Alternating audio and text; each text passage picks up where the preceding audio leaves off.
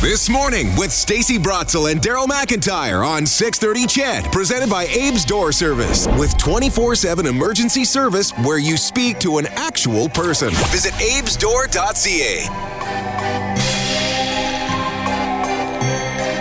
yes, it Oh, is yes. 7:37 as we get uh, closer to Halloween. You're a scaredy people- cat. What are you saying? Oh yes, like you're Yeah. some kind of a horror movie aficionado. I like the idea of being scared, but I just don't. I don't. I, I, I don't watch the flicks, but uh, I like know. the idea that they Oh, yeah. exist and that other people enjoy them.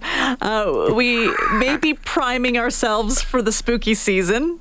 Uh, I, I am. I love what, seeing all the decorations on people's lawns. I did go to dark at uh, Fort Edmonton Park. in a Um, pack.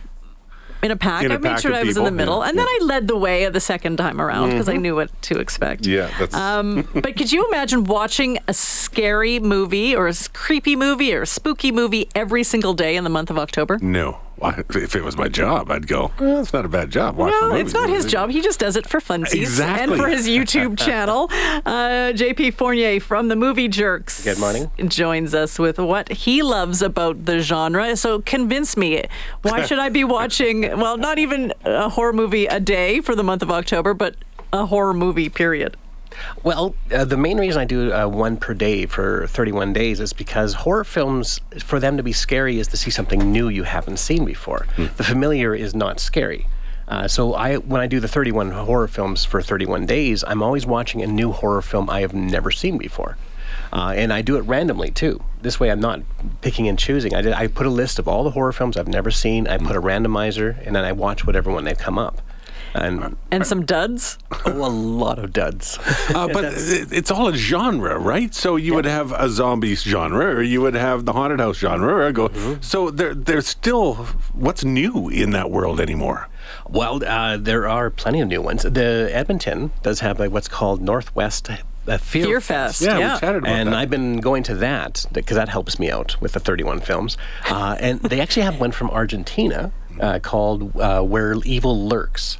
And it was dynamite scary. But it's subtitled? It was a And, and it's still scary even though it was subtitled? It didn't Well, sort see- of add that sort of layer of, of unbelievability? I'm I'm fortunately at that stage when I movie watch that I'm not noticing subtitles. Okay. And I forget that I'm reading subtitles during a film.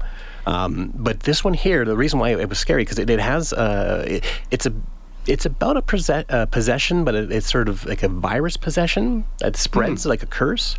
And it's something new that we don't, like we in Canada don't know this folklore. So it is something brand new to us. But what was really scary about it was that during it, uh, watching it on Thursday night, the the phones all started ringing because of the Amber Alert.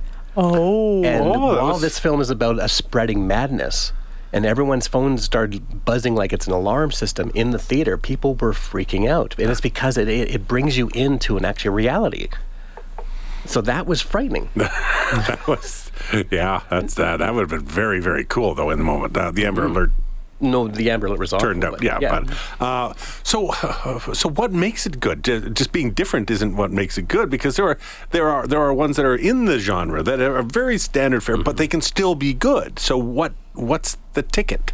I, are you asking like what is good? Like what makes is it good? scary? Yeah, or what's good as versus what's a bad scary movie? I guess. Well, a good scary film is one that has good characterization, something that you can actually So a relate to. story, like anything else, it's got to have a story. But I think it also has to have characters that you can put yourself in their shoes. Okay.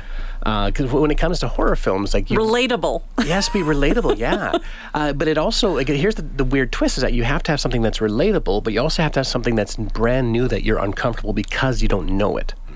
So you have to get someone's connected to it, to the characters, but then show them something, present something that is, well, it's the unknown, the scary. I think anything with kids scares me. Yeah, yeah. yeah. One of the one that I usually put on the list is Babadook, and the Babadook is about a mother who's un, uh, unsure how she can look after her child, and that turns into a, a fear manifest into like what this ghost called the Babadook. And when you see something of that nature, people can relate to like a, a parent who worries about not being a good enough parent, and that's a fear that people don't think about. When do you like watching horror movies? Do you do it uh, sort of at night, or can you watch a horror movie in, in the morning? Or Well- if, if you're if you're not really into um, horror movies, would you recommend a certain time of day? I, I, I well, yes, I would say like li- lights on in the daytime. It really helps. You're If you're, yeah, for people who don't like horror films, I like to, of course, go into the dark and watch at nighttime to get. But I also like no distractions. Um, So I'm, I'm one of those characters. it's important to sort of create your own ambiance. Mm-hmm. You get- you get what you get out of it. So when we went to dark, I knew what I was going, and I'm not one to be jumping, you know, whatever. But I still enjoyed the experience. But if, if you go in and you want to be scared, you want to be drawn into this, it's like any movie. If you you want to suspend your disbelief, you're going to get into it. Yeah, and people like to put themselves into a spot where they're uncomfortable. Uh, there is that fear. It, it, there's an endorphin that comes out once you feel a safe fear. Like so that, and that's actually one of the uh, things I was going to bring up later. Is with uh, when it comes to horror films for children, uh, they brought out Disney brought out Haunted Mansion this year, and like every time Disney brings out a horror film, people complained, parents complained, saying that it was their kids were too scared while watching it.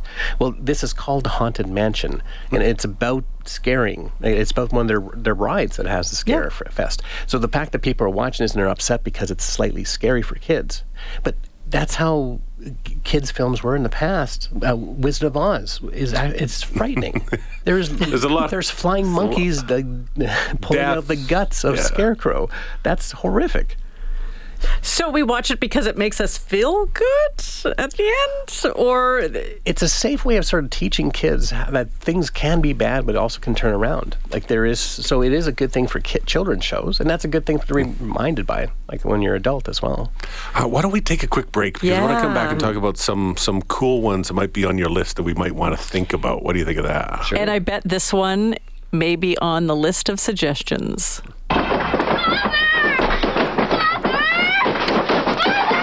That's coming up next.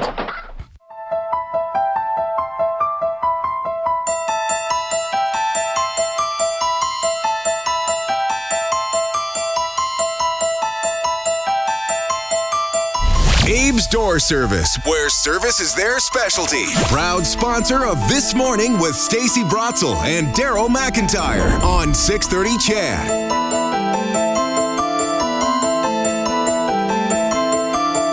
747 this Monday morning. We're talking with JP Fournier from the Movie Jerks. You can catch his reviews of a horror film a day in October on YouTube. He joins us with a couple of suggestions, some for the kids, some kid friendly, if you will, others that will scare your pants off you, just like, and I think that that music alluded to one of your top choices. Yeah, and that's uh, it's The Exorcist, uh, and it's having its 50th anniversary. Uh, sorry, 30th anniversary. I think it's 50. gotta be I think it's 50. 50. Yeah. I'm aging myself.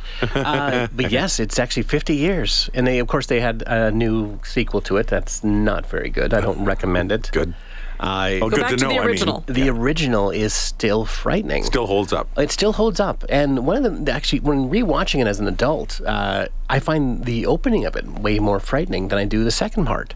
Uh, and I, I'm looking at it as a, an atheist point of view uh, because this is a story about a mother who cannot figure out what is wrong with her daughter. And there's something like, well, it could be physical or mental, but they cannot find out. And they're testing th- all these horrible tests on the daughter at the beginning of it, these medical tests.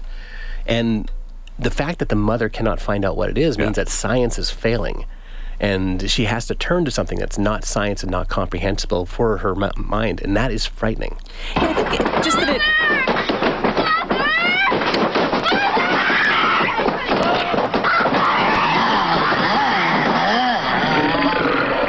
Expected it.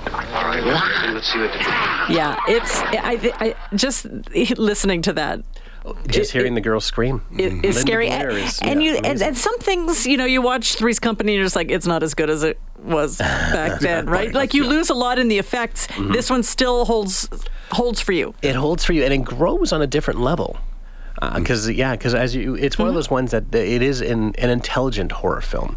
Uh, the characters are dealing like they're intelligent written characters. Even though like they're having to struggle with something they don't understand Uh, and yeah, it's it's great. Like uh, what the cast went through to do the film is horrifying. Yeah. like that's it's cruel. There's so much on the them through. making of it that you can Yeah. read up on and find out about it. Uh, it's it was an amazing. Well, Linda Blair, and she was stuck with that for an awful long time afterwards. Uh, we're, we're going to run out of time here, so let's scoot along to Okay. another one. Let's go to All another right. one. The next one, Ghost Watch, which is from uh, Britain, and let's just uh, play a quick little clip.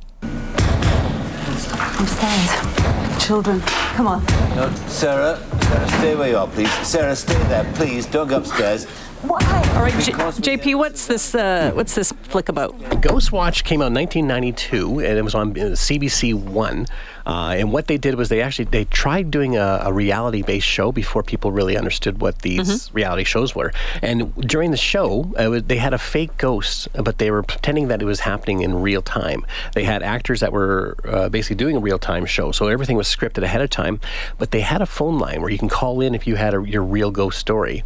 And when people were calling in during this thing, uh, the phone lines got too busy that no one could get through. And what was one of the big twists in the, the movie is that the stage or the studio gets taken over by a spirit. So when people were watching this not being able to get through on live TV, which they thought was live, it freaked out Britain. And it, it is now considered to be the number two biggest hoax on media that ever ever performed besides the, the War Orson of the World. Yeah. Wow. War of the Worlds. War of the Worlds. Yeah. And this one here is frightening, even knowing that it actually is a, just a, a ghost story that was faked. It's still very scary. All right, the next one you have suggested is Trick or Treat. So Trick or Treat. That's right. Trick or Treat is uh, it is a basically it is a compilation anthology of, of Halloween stories. Uh, and it, is, it encompasses basically the Hall- Halloween imagery that you love. And so there's multiple stories. So a lot of people who may actually not enjoy one will enjoy another. Um, it has, uh, yeah, actors you'll recognize now, but it is a fun comedy based horror that has still scares and comedy based horror. This is a scene um, where uh, they massacre a, a school bus full of kids. What the kids didn't know was that over the years, their parents had become exhausted, embarrassed. I don't know how funny that is. Well, that's the thing is that there is some episodes that are funny and some that are more less funny. So they have uh, humorous characters, good banter and dialogue, but they still stick with the horror. And that, that's a great thing when it comes to horror films is being able to be funny without diminishing the actual scares. All right, and your final pick is, is one that we can watch with the kids, right? Yes, uh, it is uh, somewhat still scary, that's Monster Squad. Came out in 1987. That's right. Uh, Monster Squad is uh, basically the return of the Universal monsters, uh, and they really capture some amazing special effects and makeup effects. And it's basically kids knowing that the monsters are coming, but the adults don't believe them, and they have to stop the monsters themselves. And it is a joy. And it has an I, I did I hadn't remembered this, but it has an iconic line, right?